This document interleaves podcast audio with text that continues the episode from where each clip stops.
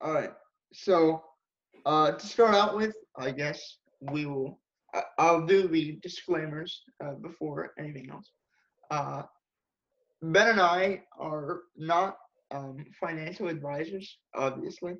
Uh, whatever opinions that we provide here are just our opinions, uh, and we, we do not intend to be legally responsible for those opinions.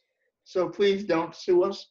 Uh, in addition, because this is probably going to be share, shared across the uh, community, um, we would like to say that any academic institutions, obviously, you know what we're referring to, that um, are involved with this, uh, I'm pretty sure their opinions aren't necessarily reflected with our opinions on like financial markets and stuff like that. So, so we're we're not the representatives of a particular school here in terms of our opinions. They're just ours. So, Yep. uh, getting those uh, disclaimers out of the way, uh, I guess we will start by um, introducing Ben.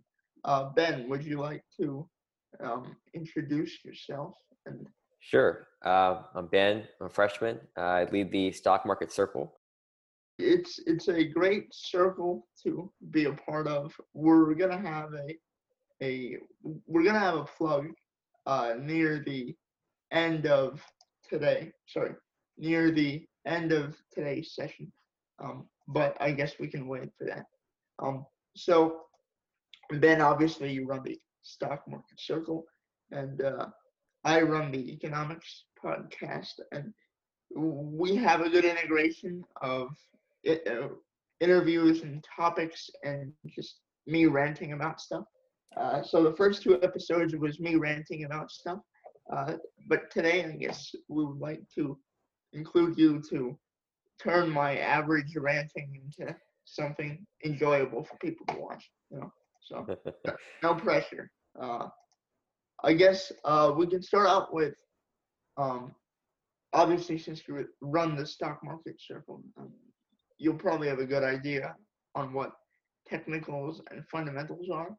But uh, for the people that are going to be listening to this, the two people that will listen to this, uh, can you explain to them if they have no prior knowledge or experience in investments in the stock market?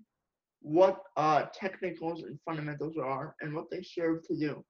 And if there's any innovation in terms of the use of technicals and fundamentals in um in like modern day. Yeah, yeah. So uh, here's uh, here's a brief explanation. So fundamentals are really the analysis of a company's, let's say, financials, business plan, growth strategies, etc. Um, basically, the business. Whereas technicals, technicals are looking at the chart. So we're looking at price history uh, and what we're doing with that price history. Where you can, you know, create indicators and find trends, etc. But we're looking at the price history, which is the um, when you think about it, price history is the uh, almost a measure of the past investor sentiment because it's how they were valuing the company, let's say a week ago or a month ago, or how they are valuing it over the past couple of weeks. Or is it, you know, are they is the stock increasing? Is it decreasing? And so it's a difference there because a lot of times, sometimes technicals and fundamentals will be um, won't be as related as you would think, right? Uh, the one time they kind of mesh is usually either on, when there's big news uh, that is changing the fundamentals, or you know earnings calls as, as well. Uh, but usually, most investors try to take a good glance at and a good look at both the fundamentals and the technicals and try to put those together uh, to guide their investment practices. Though there are some strategies that are um, the very short term ones will usually only look at technicals, and the very long term ones may only look at fundamentals. Uh, so it's very interesting to, to see that. And I would argue that there's a third type of analysis that's coming through, uh, and we're seeing more and more is sentiment analysis, right?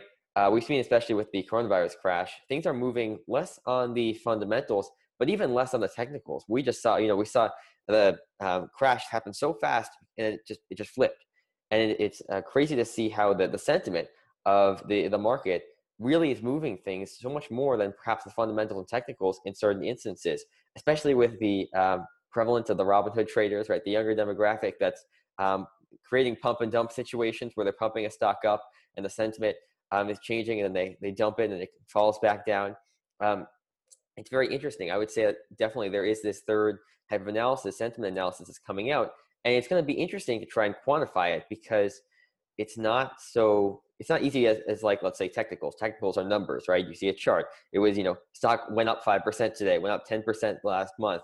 Fundamentals you know the earnings are earnings per earnings per share were like five dollars you know price price to earnings ratio is like 20 you know that's very easy to quantify. Sentiment isn't. And i would say the only things I, I can think of that you could easily quantify for sentiment would probably be the analyst ratings. Um, and that's actually probably it the sentiment is really about the news that you find online as well so it's interesting to see that start to become prevalent and start to become really integral to uh, the average investor. Yeah, so I just want to clarify a couple of things. When when you refer to the price, you mean the price of the stock at a particular yes. moment. And exactly. technicals are more about tracking the price of a stock from day to day or week to week or month to month. It's And- whatever you want it to be. Exactly. Yeah. And uh, just to explain to the viewers where where technicals and fundamentals departure, because you you'd think theoretically that um, the price should match the underlying value of of whatever the the, bus- the stock is, the business is. Well, you see, uh, in times of I, I think the, the term is literally irrational exuberance, where where people don't look at um, the where people don't look at the underlying value of the business, but because the stock market is going up, or because interest rates are low, or which just allows for more money to be pumped into the market, the the price of the stock skyrockets, and you you can look at the 2008 crash. I think I think the best example of fundamentals and technicals going awry is actually the the um uh the dot com bubble of 1999 right? So that's an example and then there's always the flip side where investors are wary after a crash to get into to get into the market but the fundamentals of of certain companies may say okay well maybe we should be investing in something like this. But overall he- hesitancy um inhibits that i guess so technical the, the difference between fundamentals and technicals is more in like human behavior aspects right so Yeah. Supply and demand, right? 'Cause that's where, in the end, that's what moves the the market. That's what moves the stocks. It's not, um, you know, the fundamentals of the company as much as the supply and demand. That's in the end, that's um, what's moving things. so uh i j- just one more question on sentiment analysis how like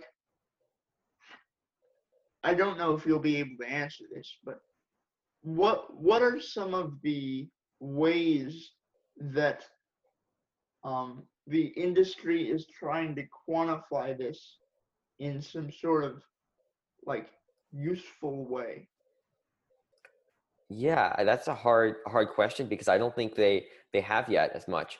It, right now, I think it stems mainly from news articles. Um, but there are places, for example, StockTwits. So StockTwits is like Twitter for stocks, literally.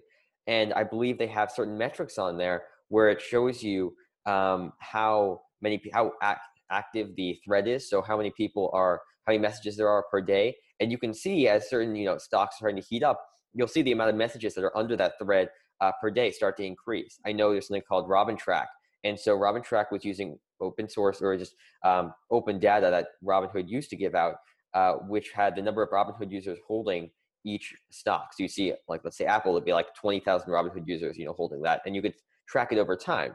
And so what Robintrack did is they tried to they looked at that and they saw okay, what are the biggest changes of you know new new investors or old investors. So you can see the supply and demand in action in terms of um, new investors piling in and and uh, old investors coming out. Um, and so they, they were quantifying that as well. And so I think both of those are two good examples of being able to see the sentiment in terms of um, even because supply and demand, it may not originally affect the the um, stock if you only have the small investors moving in and out who are actively trading. Um, because just because of the nature of supply and demand, there's a lot of there's less liquidity there.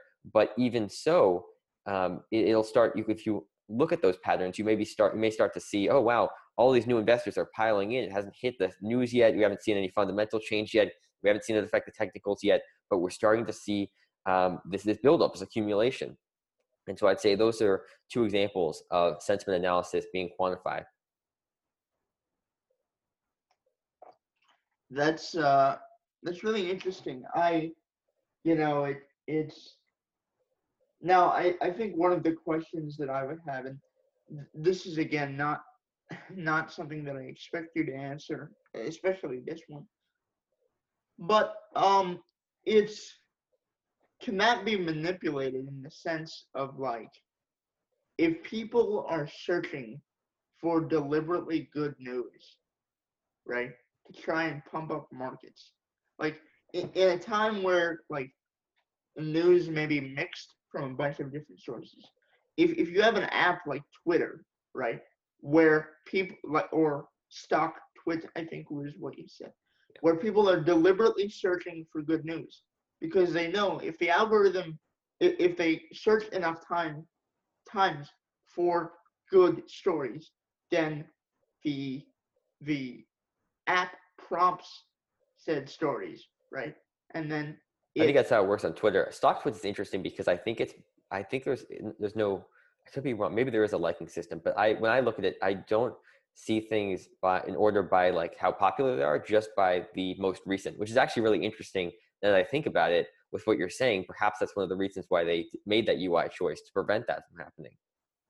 Yeah, because like eh, I, I could see like people that are part of a bull that are part of a bull rush, just pushing stories along that are positive that a may not actually reflect market sentiment in order to try and push the market further yeah. up it happens all the time, especially with usually those people try to focus on one individual stock because they can um, have a lot more impact there. And so they, they do that all the time. And you see, well, you see it both ways too. It's very interesting because there's always there's bulls, right? When you say bulls, it's someone who's bullish on a stock, meaning they think they want it to go up, or there's bears they want want it to go down.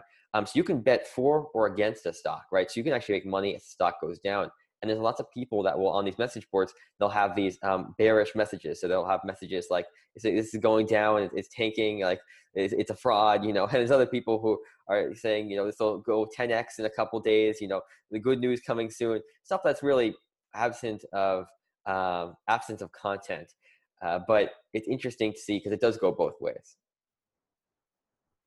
Yeah, uh, I I mean I, I was a little concerned about that, but I, I mean, obviously, those those guys are uh, the guys that created that software are, are obviously smart enough to see the pitfalls that we've been talking about. Um, so I want to move into some stuff about particular sectors. Um, so the energy sector is down 61% on revenues. By the way, all my information comes from Fidelity and one piece from ThinkAdvisor. Uh, so this, this is all reputable. Uh, so the energy sector is down 61% on revenues and down 31% year over year on stock prices. However, renewables are the only sector up 44%.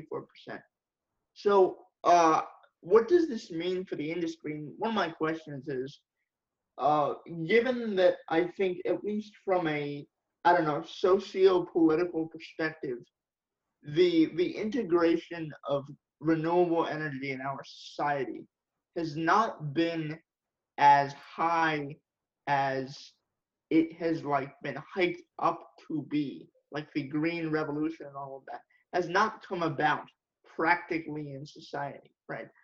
Uh, but if that's the case and especially during a pandemic uh, why why do you think a sector which does not have a good footprint in the economy is one of the um, is is one of the ones that's being propped up rather than something that you would consider more re- more reliable and more in like practical use because everybody uses oil or whatnot uh, rather than yeah. rather than an industry like that i would argue it's starting to gain a footprint actually. Um, i know in some other countries it definitely has a huge footprint. I think i read an article the other day where I think it was either Australia or New Zealand. I could be wrong here, but I, I believe it said that uh, for a whole day, they were all their energy in the entire country was powered by solar panels. So I think that um, in other countries, it's a, a, huge footprint for green energy. Here, not as much. And so uh, I, I, think that's interesting because this overperformance of renewables that we saw um, could suggest that, first off, it could suggest the presence of ethical investing. So we're starting to see this younger demographic be more concerned about the ethics of investing, right? They want to um, use their money for use more money for good. I've seen these like campaigns, uh, and so the idea is that if you invest in you know good companies, companies that are doing good, uh, that will encourage them to continue to do good, and the companies that perhaps aren't doing good, right, wouldn't do uh, as good, and they perhaps perhaps would change their strategy. And so perhaps we're seeing the prevalence of ethical investing as well, especially in a time with so much volatility that I think a lot of it is um, the younger demographic trading uh, a lot. So that could be one of the reasons. I think also with um, COVID and coronavirus, we saw a lot of uh, places, we, we saw that green energy and getting there and perhaps lessening our carbon footprint maybe isn't as hard as we thought in terms of um, practicality, not economically. I'm just saying in terms of um, stopping things. So we, we look at with COVID when everything was shut down. I saw these articles from around the world. We saw you know places with smoke had been covered with smoke daily um, for like 20 years were completely clear. I, I, think there was a story I was looking in the um, for um, where is it? I'm forgetting Italy. Italy, and you know those the rivers, and so it was so clear. Um, someone actually photoshopped a dolphin in, in there, and it was believable because the waters were so clear, um, and everyone thought there were dolphins there. Uh, there actually weren't, but it was so clear that actually seemed feasible. And those, I don't think those have been clear for so many years. And so, I think people are starting to realize that uh, perhaps it might be worth it to go to green energy and renewables. The question is, you know, how do you do that? I'm not, I'm not saying, I'm not going to comment on anything in terms of the economics of that. I'm just commenting on the sentiment here, which is one of the reasons that, or the main reason I think that the sector's up. I also think the sector's up probably because uh, even during a pandemic, there's still demand for green energy because it just as you said, there isn't, it doesn't have that as large of a footprint, I believe. And so because of that, there's a lot of room for growth. So for certain things like solar panels and installing solar panels, I think that's happening a lot uh, especially as we're seeing more and more natural disasters, whether you're talking about the fires or I think the, the storms, you're seeing people being cut off from, from power for days. And so I think that people are starting to move to uh, renewable energy as one option in terms of having their own power source.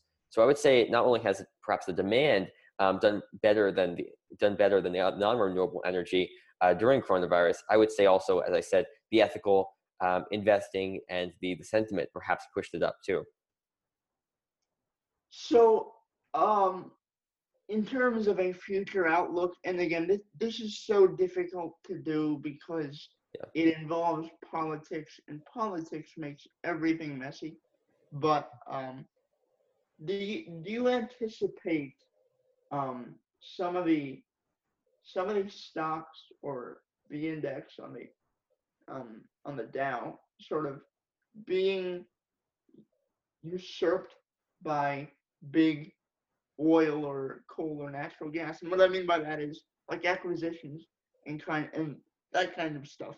And do you think investors are pricing in the the the possibility of acquisitions when they buy into these stocks? And for example, if you have two or three stocks that are green energy stocks, and then all of a sudden ExxonMobil decides to acquire them, what do you see happening to the price of those stocks? And again, yeah, that's a good that's a good point. This may never happen, right? Yeah. It, it, also very well could. So I'm, I'm just throwing Definitely. it out there as a possibility. Yeah, it's really interesting. I hadn't thought of it much. Uh, I would say so. Usually, after an acquisition, uh, the larger company always has to pay a premium, otherwise, uh, premium for what it's listed as. So it's always if you own a company that's going to get get acquired, um, you always, almost always, I believe, make money. Now, the company that's actually acquiring the other one, if people don't think it's a good deal, that company come, can come down. So you might see ExxonMobil if they ever acquired another company, they, their stock might be down, but the company they acquired might be might be up like twenty percent. Um, and so it's interesting because maybe it is possible. Maybe one, some of the reasons there's optimism is because of people hoping for acquisitions. I don't know. I haven't seen that yet uh, in terms of the article, any articles saying that. But it does appear to be perhaps a good strategy for some of these larger companies if they want to shift towards uh, renewable energy and if they really feel the pressure in the future, if ethical investing grows to a very large extent and they feel the pressure of that, which I don't know if I don't know if it will grow that large, but if it does, I definitely could see um, larger companies like that starting to purchase some of these renewable energy companies uh, to sort of expand their business model uh, to include those. I, I think that's a really interesting point, and we'll just have to see where that goes. I don't think it's happening anytime soon, or at least based off what I'm reading, I don't see people um, being aware of that possibility. However, if it starts to happen, I think it'd be very interesting to look at. Uh, okay, so I wanted to move on now to the financial sector uh, because you know uh, everybody cares about the financial sector um, these days. I mean, ev- any day everybody cares about the financial sector, but especially now. Um, according to Fidelity, the banking sector has lost 33% on the year, but uh, capital markets are actually uh, moderately up, I think like close to 6%. Uh, do you have any, first of all, can you like provide for the viewers and myself the, the distinction between uh, capital markets and the banking sector? And do you have any explanation for why this particular sector is above other components of the financial sector, such as uh, banking? Yeah, yeah. So uh, overall, the, the, overall financial sector is really diverse. We have like banks, insurance, credit services, asset management, etc. Um, and so, what capital markets are, banking is um, different. Capital markets are actually quite um, different, as I said, because from my understanding, they're places where equity and debt is bought and sold. So we could be talking about stocks actually, or we could be talking about debt, perhaps even um, one day mortgages, etc. And so it's interesting when you think about the impact of COVID on these places for banks. I'm sure it definitely hasn't been good. I'm sure they, they have to move. I mean, some of them are online, but I don't think most of them have you know in-store locations or in-person locations as well, which had to be closed down. And so I would say that um, that's probably one of the major reasons because of uh, just a business model as well as the the impact of COVID on them. I would say those two reasons are, or those are the two reasons why we've seen this difference in um, performance and it's very interesting to see. I know yesterday we had the um, vaccine announcement from Pfizer where they said, you know, 90% effectiveness. We haven't seen that tested anywhere. Doesn't also doesn't tell you how long it'll last. So it could last like two months, and it's like 90% effectiveness. But we'll have to see. Um, but the stocks love that, and so I think the banking sector, most banks were up like 10 to 15%, which is nuts. And so it tells you that COVID has. People think that. Well, it two things. People think that COVID has had a really bad impact on the banking sector, and it will continue to um, unless we have a really good vaccine. And two, it also is probably a sign of the sector rotation we saw away from these stay-at-home tech stocks and into these underperforming stocks. And so I would say another reason why the banks have been doing uh, worse is probably because of the low interest rate environment, of course. Uh, but yeah, those are my thoughts on that topic. So, um, I, I want to clarify one thing. The the capital markets you're talking about is the buying and selling of debt, right? Or equity, but yeah. Um. So the okay. So I guess the question becomes then, um, if the banking sector isn't really making money because commercial loans aren't able to like be paid off and mortgages aren't able to be paid off uh, why isn't why aren't capital markets like facing the same sort of problems? Or the, like so basically what i'm asking is how do capital markets make their money? Do they make money off of the loans or do they make money in any other sort of way? I would imagine it's most likely a transaction fee which would explain why they're doing better because if there's a large volume of buying and selling with equity and debt, I'd imagine they make more money. Uh, and so that's probably that's, that's my thoughts there. I'm not 100% sure, but I would imagine that's how they are able to make a profit. That uh, that makes sense. Um, I I mean, I, I have to do more research too into why in the world anyone would be buying debt right now. Uh, but uh, that is I, I really hadn't thought of the, the transaction fee. And the, the increase in volume is obviously understandable because more businesses, more people need money too. So uh, going to specific banks, and this refers to Warren Buffett, uh, one of the richest men in the world. Obviously, that fluctuates day to day, so I can't really give you a accurate picture on that. Uh, but looking at two banks, uh, Bank of America and Wells Fargo. And by the way, this is important because Warren Buffett is a value investor, which means that he holds three or four or five stocks, but he has ridiculously high ownership in all of them. Uh, and so if he decides to get out of one and into the other, it's not only is it going to move the stock, but it's a big deal in terms of market sentiment. Yeah, it could move the entire sector. I believe that happened with the banks and the airlines at some point when he was announcing um, new buys and new sells. Absolutely. So my question for you, Ben, is uh, we we just heard the news that Wells Fargo is selling off its asset management business, and their wealth management business has lost uh, 64% in income compared to quarter three last year. Uh, this is according to ThinkAdvisor, by the way. Uh, what do you make of the changes that Buffett has made to his portfolio?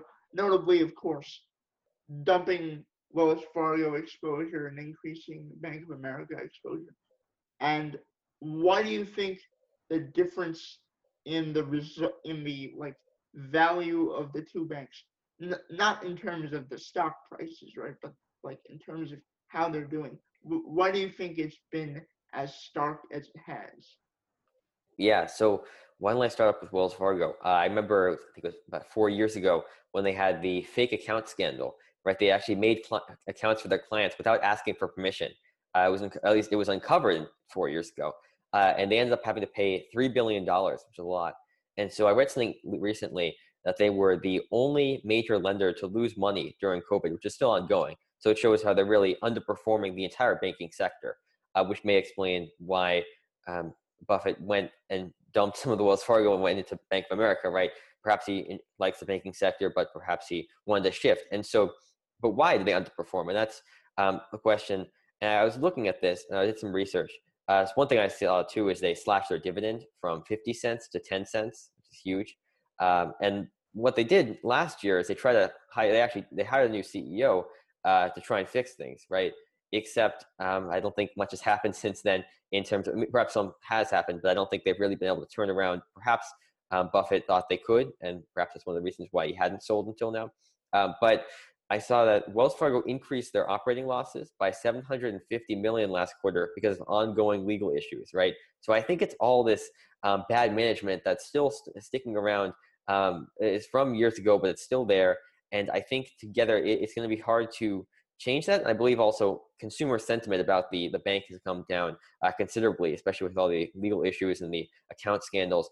And so Bank of America, I'm less familiar with, but I believe that they're probably definitely doing better, at least from the stock price. And so I'd imagine that uh, Buffett thought it was the next best thing, and perhaps he wants to cash in on the financial sector.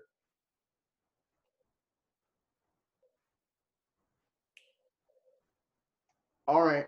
Um, you know, it is it's interesting. Uh I didn't first of all, I didn't know the the legal fees would be that much of a component of operating losses.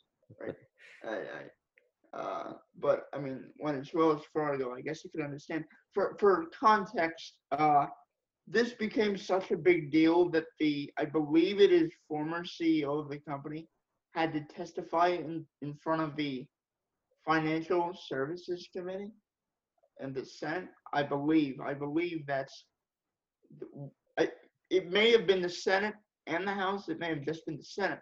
But I know for a fact that they had to, or I think it was a he, had to come up and testify in front of the Congress at some level. So uh, this has been an ongoing issue and a big one, and it's uh, this comes from uh, Ben. Can you describe a little bit about where this issue sort of comes from? This, this legal um, pitfall for Wells Fargo comes from. Yeah, I mean, if we're talking about the fake account scandal, I think that I don't know too much about it, but I, I think that um, it's because well, I, I think it just made the fake accounts for their clients without asking permission, right? As, I said, I think that that's um, pretty much where it started. At least that's where things started to be uncovered. And I, I imagine, I believe there's bad management throughout. I'm sure, uh, which is why we're still seeing all the, the legal losses. Uh, but other than that, I don't know too much more. Um, but that's kind of my current knowledge right now. Though I can look more into it perhaps and get back to you on that one. You know, it is interesting. Um, when we look at balance sheets, right? It's you look at legal expenses on stuff and you think, well, that's a temporary sort of expenditure.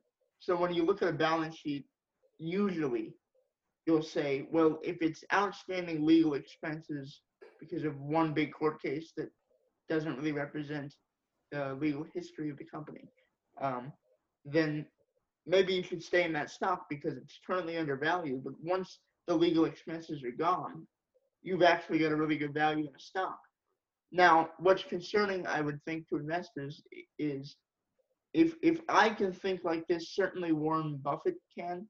So he probably assumes that uh, there are long-standing legal issues that aren't going to be resolved very soon. So I, I, think that would be concerning if I held that security. Um,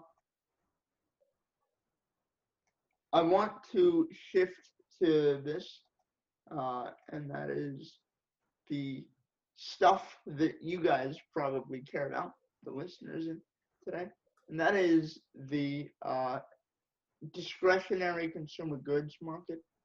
Uh, you know, it looks like restaurant and hotel stocks are only down 4% on the year, and luxury goods um, are actually up.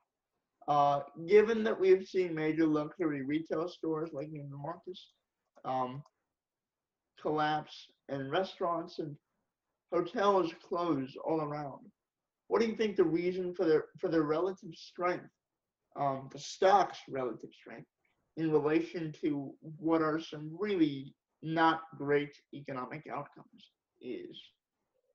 Yeah. So uh, when you're looking at sectors like this, it's good to think because we're talking about COVID, right, or the effect of COVID. So if we look at what's done best, it's sectors like technology. More and more people are using technology, so it's supposed to go up, right? And then with, with sectors that are doing the worst, you know, airlines, for example, they've had, I believe they're at 35% capacity still, very small amount, uh, right? And so uh, people aren't using it anymore for now. Uh, but the effect of COVID on, let's say, hotels perhaps isn't quite as bad. Uh, we're seeing just like restaurants are starting to recover um, you know, they cleaned every room and they're, they're you know, with uh, restaurants, they're outside. I think sometimes they're being brought indoors in many states or they've already been brought indoors. And so even though margins can be slim, I, I know for those companies and that, that sector, uh, I think they're still able to produce a profit or at least they're, they're getting there.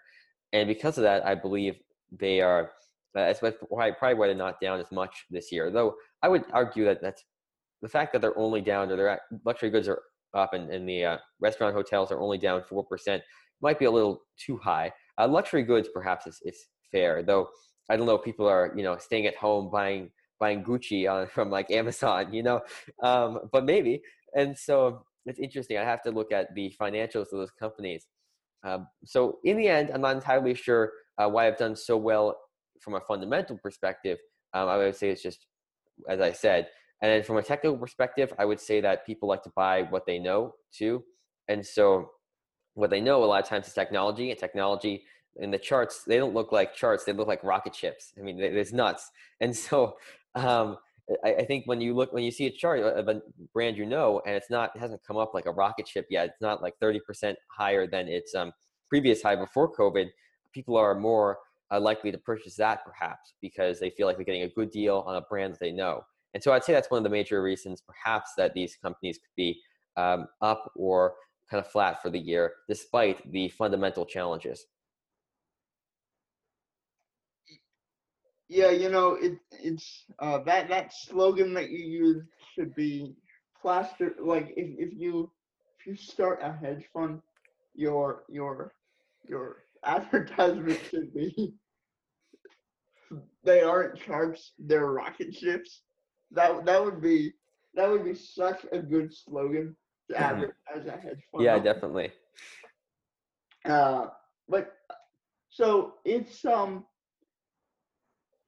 a question that I would have about that sector, I guess, is that we talked about financials, um, where Warren Buffett has uh, controlling stakes in, ha- or at least had controlling stakes. He may actually still have a controlling stake in Wells Fargo, and by controlling stake, he he he as an individual holds the highest percentage um, of the stock compared to like all the other individuals um, that hold the stock. So, am my I saying this incorrectly? If you want to clarify, please. I think that well, I, would, I don't know if I'd be controlling stake, but that would probably be the largest stake compared to the other. Controlling stake, I believe, is fifty-one percent or more. So we probably and it probably makes sense. To you. I don't think he has fifty-one percent or more. He probably, as you said, um, has the largest stake compared to other individuals. Um, but I don't think he would. I, I doubt he has fifty-one percent or more. Otherwise, I think he probably would see more changes with the business than we have. Yeah, what I meant, what I meant to like get at is like you can own ten percent of the shares of stock and still like, have the most because everybody else has a very small percentage of shares of the total shares. Um, but like we see examples where that happens in finance. Uh, you can look at Apple and Berkshire and that kind of way too. Um, so like the the idea that people are investing in name brands and not based on fundamentals usually aligns with people that are inexperienced, right? The Robinhood traders, as you've talked about, or less experienced traders in general. So, why why do you think um, there is less of one one person or one company owning a conglomeration of stock in these industries rather than like others that we've talked about with the specific example of Berkshire? Yeah, that's an interesting question. I think you'd have to think also about not only whether they're holding it, but also whether they're trading it, because they could be holding it, but if usually if they're holding these sectors which have been hit hard with COVID, I'd imagine they're doing it for the long term and the fundamentals. And so because of that, I would imagine they're not doing much buying and selling. So therefore, in terms of supply and demand, they're not really moving the stock as much. Where you have these um, the more, more traders, you know, we say about a younger demographic or just more impulsive traders who are trading uh, more frequently and around um, less substantial metrics, I guess you could say. Uh, as, as, I mentioned, I guess you, you would consider the name of a company or how you, well you know it to be a little bit of a less substantial metric, though you could also still good to factor in, I guess. Um, so I would say that's probably uh, the answer to your question there. So the the more institutional investors are holding it, or the more value investors are holding it for ten years down the line, when these big companies will be able to make up their losses. I would imagine, yeah. Though in ten years, I think things will be pretty different for some of these sectors. So we'll have to see. Yeah, sure. I, uh, not, not like I mean, obviously, like I mean, we could have restaurants with robots and kiosks instead of actual humans You know? So obviously, things change a lot in society in ten years. Um, if anyone had told me Donald Trump would have been ten, president ten years ago, I would have laughed at you. But uh, things change, as is evident in every walk of life. Um, so I want to go now to the so first of all, I, I, I want to elaborate on, I want to expound on that last point. Uh, is there any industry where, again, I, I don't expect you to read balance sheets every day, right? So yeah, you don't have a great, you don't have a great answer to this. That's that's totally fine. Is there any industry where you would be concerned that there's fundamental weakness regardless of the fact that there's a pandemic? Hmm, that's really interesting. I have to think about it. Definitely not technology because the fundamentals are great, but in terms of the valuation of the stock, it's pretty crazy. Uh, but not technology. Um, I mean, maybe oil and gas, just because I've seen the performance has been pretty bad the pandemic. But I guess if the pandemic does affect that too, I would have to take a closer look at the balance sheet. Um, but I think the price of oil has come down considerably, and so I don't know if you consider that pandemic or not. Uh, but that could be one sector. I'm just thinking, I, I, retail and brick and mortar stores. If you asked me like five years ago, I said, you know, retail brick and mortar stores, or at least uh, three years ago. Now some of it's priced in. A lot of them are transferring, especially with the pandemic. Now they're transferring things online. So I would say it's a little less, um, a little less worrisome. But I'm not sure. It's a really good question. I have to take more time to think about it and look at some balance sheets and, and see some statistics for the overall sectors.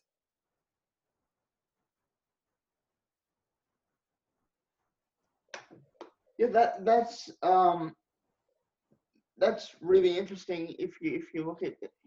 It's funny because there's also the question of like has fundamental weakness been exacerbated by COVID, right? In the sense of if if you look at brick and mortar sales, there, there were questions two three years ago. Like I, I saw an article prior to the pandemic about how private equity just like completely ruined Toys R Us.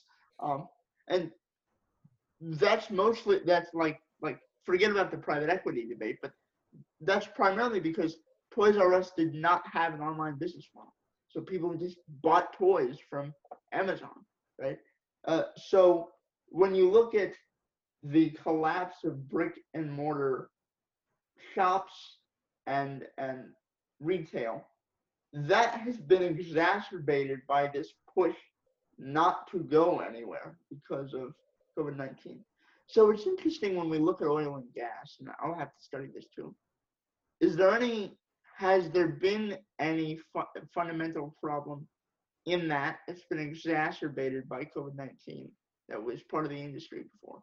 Um, so that, that yeah, perhaps demand issues. I don't know uh, for sure, but I think that well, first off, we know with the pandemic, there's been less demand, and then I just look at the price of oils come down considerably. And then you look at overall the past, I think, year, I looked at, you know, a heat map, which is just looking at the performance of all the different sectors um, with either green or red. And you see green everywhere, and then you see red on the bottom corner, which is all the oil and gas companies. Uh, so that's definitely an interesting thing to think about in terms of the long term performance and, and why that is.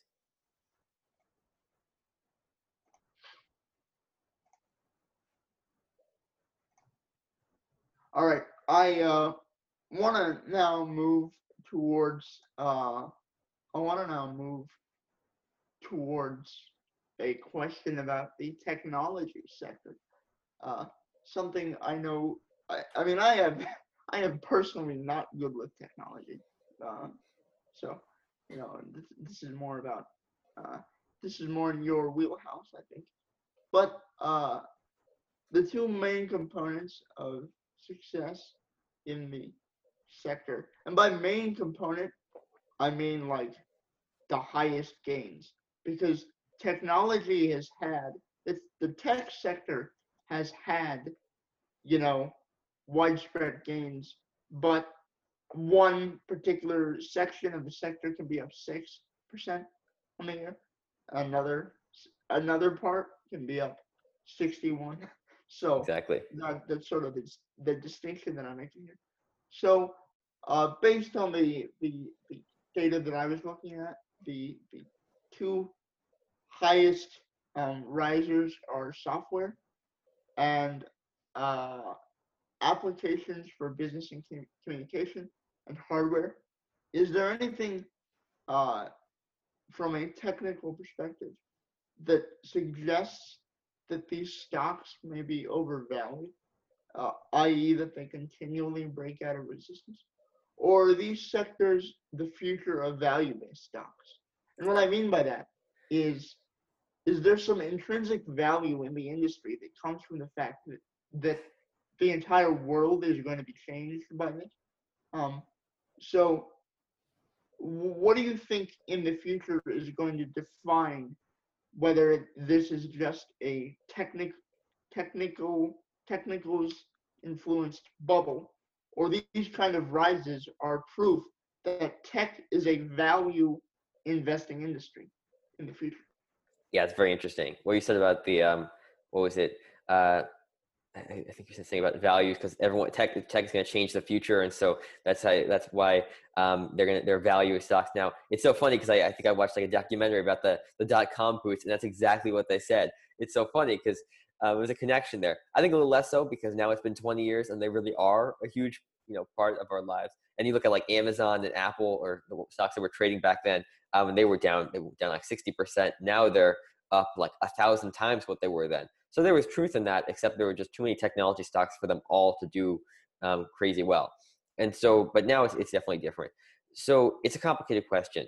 Uh, and I'm going to take a second to think about how to organize the answer here. Hmm. I guess for the, for the technicals, uh, the technicals it's a little harder to figure out if something's overvalued or not. Um, from technicals alone, I think you have to look at fundamentals because overvalued is all about um, the fundamentals. So if I were to look at the fundamentals, I think it depends. It's a case by case basis, right? A lot of times you look at these large leaders in their their sector, the tech sector, um, and, or individual industries, and they're you know it's crazy. They're they're like ten times or even hundred times revenue, right? The market cap, how big they are um, in terms of how the market prices them to be, and so the the reason why they're so big is because people are um, hoping that in you know 20 30 years that the um, they'll be the leader of their industry and they'll price that in and they um, what will happen is that um, they will start to fill in or at least by then have filled in that valuation. And so especially with interest rates rates so low that's one of the reasons why we're seeing that. Um, however you have to look at the individual cases and, and think about if that's practical right? Uh, something, something called price to earnings ratio. So basically you kind of compare it. You're basically in the end, you're comparing the overall market cap of a stock, which is how much the market prices it to be valued at, and, and the overall amount of earnings they're making, the company's making.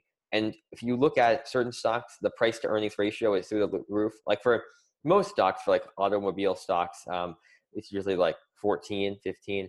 And there's some tech stocks, it's like a thousand. not not always. Uh, a lot of times it's like you know 60, uh, it also depends on how much. It's not factoring in the revenue because there could be a lot of operating margin mar- or losses, and they have a small margin.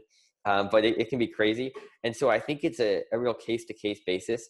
Like for example, Cloudflare Net, um, they power like a huge amount of the internet. I first figured out I figured that out when they went down one day and like half the internet was gone, and they were only like 14 billion stock dollar stock. And I was like, wow, they power half the internet. They've got to be more. And I, I went in and they um, have been doing really well since then. They've announced some new platforms and, and et cetera.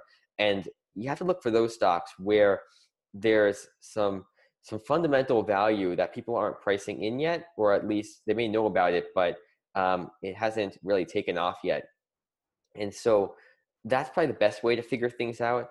Um, you know, as I said, a lot of the charts uh, for tech stocks look nuts uh, right now, but we'll have to see what happens. Uh, I don't think it's going to be a huge sector-wide crash, but if I think certain stocks, tech stocks, are perhaps in a bubble, so we may see some changes there. So I want to ask you about that particular case uh, because I don't know about that case, and that sounds very interesting. Why exactly did uh, the why exactly did it go under the under the radar for so long if it if it was like powering half the internet somebody should have at least like understood the scale of it, right? So what like was it revenue that was that was la- lagging? What what what exactly? Well, I think um, we can make this more generic actually, um, because it can help people that want to invest. What exactly are some of the amateurish traps that people look at in terms of value stocks that tell them that okay this is worth a lot less than it actually is worth right because people were not buying this stock that represents half of the internet um, so what what sort of traps were in that case that you think can provide potential lessons to people investing uh, now and those who maybe want yeah. want. You have to factor in two things. One, intellectual property. What do they have? This is, I mean, this is not quite intellectual property, but it's not something that's generating as much revenue right now. But um, there's real fundamental value to what they have, but we don't see that priced into the balance sheet yet. And so that's one thing you have to look for, um, especially things that have you know a common name. For example, like Netflix, right? Everyone knows Netflix. Um, things like that, where I wouldn't say it's a value stock right now, but I would say that um, that's kind of an example of what the intellectual property thing can be. And then the future growth, but not only looking at future growth in terms of how much has it been growing previously and factoring that in, like a 100% growth in revenue last year, this year, year, and next year it'll be grow 100%. What I'm saying is you have to look at the overall sector too, and if they're leading in that, or at least the overall industry, and if they're leading in the industry, they're an industry leader, then you can factor that in to say, okay, well the industry is going to boom soon, and so these stocks are probably going to um, increase very rapidly soon too. Uh, so I would say both those, and sometimes people can do too much or factor in that too much. I would say the intellectual property stuff not as much, um, but in terms of being a leader in the industry and it gets overhyped, or at least the industry gets overhyped. That happens all the time. We saw it with 3D printing. We saw it with cannabis stocks. Though cannabis stocks are coming back now that we have a lot of legalization. I think there's like four stock or four states that voted to legalize it um, in the election, and then in December, they're going to have a, at a federal level, I believe, they're going to vote to legalize it nationwide, which would be interesting to see. So those stocks are doing actually very well. Um, it's a very interesting sector to watch. So I'd say those are the two things that people may discount when looking at a stock from a value perspective.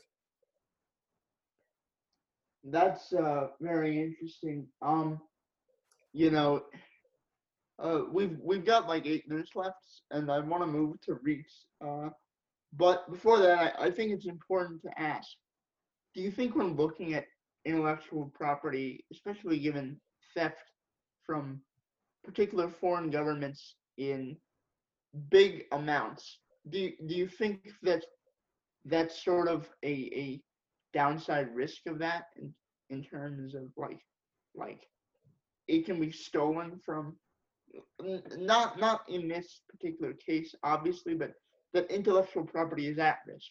And you know, the, the country that I'm referring to is like is, is China. Um, so to reduce intellectual property exposure risk, right? Do you think investing in both countries is actually the best way to go? It's actually very interesting because I know that um, a lot of times people may usually what you do when you're trying to invest in foreign stocks, at least for me, and I've seen this popular strategy, is you try to find whatever kind of model is business model is very successful in let's say the United States. They try to find that in another country. So I think there's Yandex. I think is the that's the name. I don't know if you're getting that wrong, it's like the Google of Russia. Uh, you look at you know Alibaba is the Amazon of China. You know um, IQ is the the uh, Netflix of China. You know, there's different places, and so you try to find those models, uh, and uh, because of that, those are usually a good a good stocks to purchase. Sometimes it depends, but just based off of those those business models that are already proven in different places and you have to always you know keep in mind is the US one version having trouble uh, piercing that market? Is that why they could still grow in, in that market? Because you don't want, you know, let's say Google um, got really popular in Russia, then Yandex, or I believe that's the name, uh, would have some issues, right? So you have to make sure it's not going to kind of leak into that other country. But that's what I would say is an interesting strategy for for that. And I guess with intellectual property, it is riskier because you're you're I, would say it's, it's kind of as risky just as much when you're trying to look at growth stocks because for growth stocks you're trying to you're pricing in possible uh, growth in the future, right? So you have to price that in. It's not a guarantee. And so for intellectual property and such, I would say it's the same. I don't know if it can be stolen. As I, I'm sure it can, but I don't know if that has much of an effect. I think it's more about it coming to fruition because um, you could have good intellectual property, but if you can't profit off of that, then there's an issue. Maybe there's a reason why they haven't been able to profit off of it yet. So I would say those are the two things to to look at. Yeah, it's it's interesting how investing in allegorical companies, in a sense, can reduce that risk in terms of if if I'm not saying the Google of China would do this. Um, I I don't I don't really want to get into international politics right now, but uh, if if we're if if the I mean, we don't even have to make it about China. We, we can just say any country steals from another country, right? Intellectual property from another country. Well, it's interesting when you think about stealing too, because some of the ones I mentioned, it kind of it, kind of is just well, I don't know about stealing, but it's interesting because they are the exact same model. So perhaps that is is kind of the same thing, right? Yeah. Um. So you can like maybe so it's it's as if especially if you have like a smaller company that can't survive in the U.S. because of labor costs and and all of this other stuff. And their one advantage in the market is intellectual property. You can sort of hedge against that risk by looking at companies that like may have uh, by looking at uh, sectors that may have may have an advantage in other uh, parts of the world, I guess. Um, so that's an interesting aspect. Uh, lastly, I want to talk about. Um, I, I want to talk about. Well, you know, I was going to talk about uh, REITs and stuff like that, but I, am going to skip that and actually ask you a question. So when when you invest in international markets, uh, we've been talking about the theft of intellectual property, and obviously that's illegal. But I guess the question that I have is is like, is there any risk in investing in companies that do that kind of thing but are international? In the sense of like, they're not really going to be held. They're not really going to be held accountable in their home countries if if they're stealing stuff, right?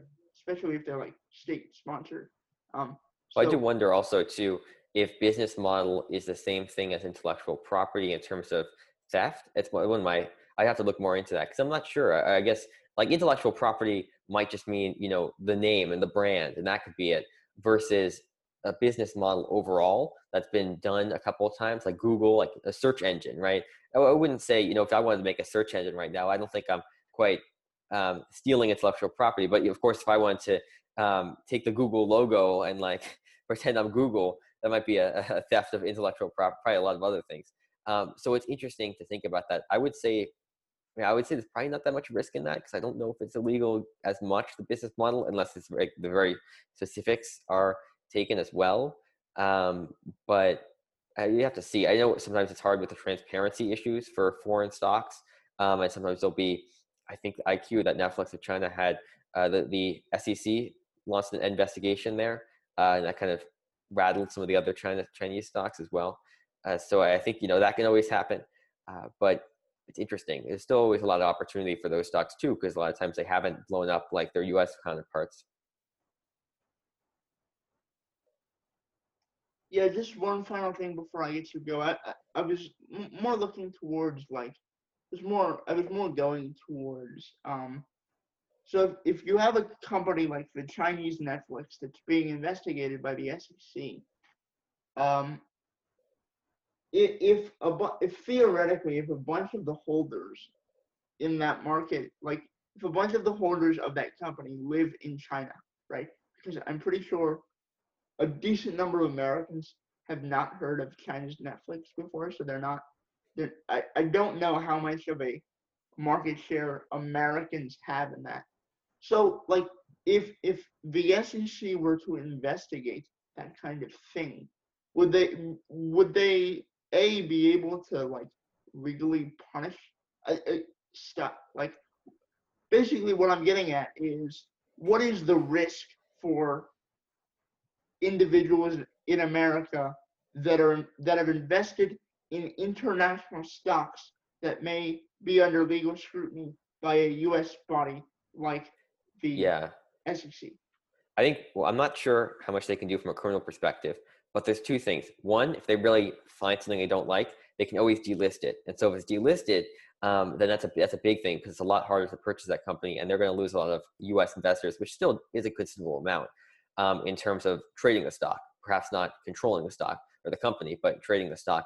And then uh, two, if they do find something's off, what they're investigating a lot of times is the financials. If they if the company has been tweaking the financials to make it seem like things are going better than they actually are, and if that is found to be a way they've actually this is actually a fraud, they've been um, tweaking these financials like we saw with Nikola, right? The stock's going to die because it's not actually worth what people thought it was. So it doesn't really matter even from a criminal perspective it's just about the value of the stock too. Uh, okay, we're, we're at time, but I, I do want you to explain one more thing, if that's all right. Yeah, that sounds uh, good. Can you explain what delist means and what yep. it has on the market? Yeah, so there's all these exchanges, um, and most you know brokerages go go through these exchanges. Uh, and so these, these are the major exchanges. And usually, when you're in a certain exchange, a lot of the uh, better ones, you are opening your investor base up, so more people can purchase your stock, or more people are more likely to find it, and it's easier for them to purchase.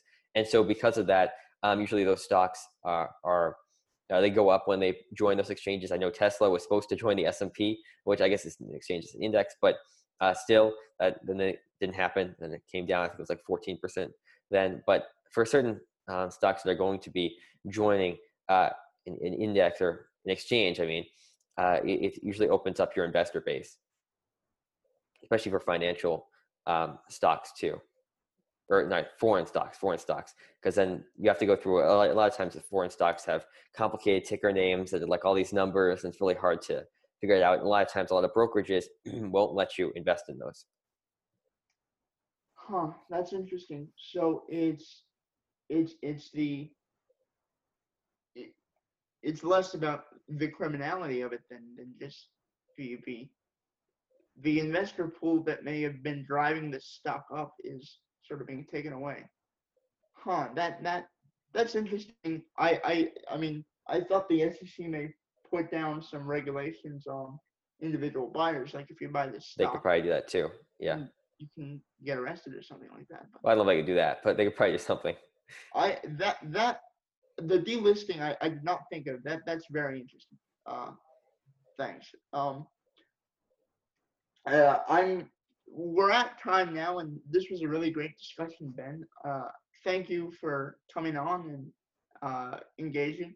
Uh, we we went a little bit on a different path than what we did on our trial run on Sunday, but I think it will be of great interest to the viewers.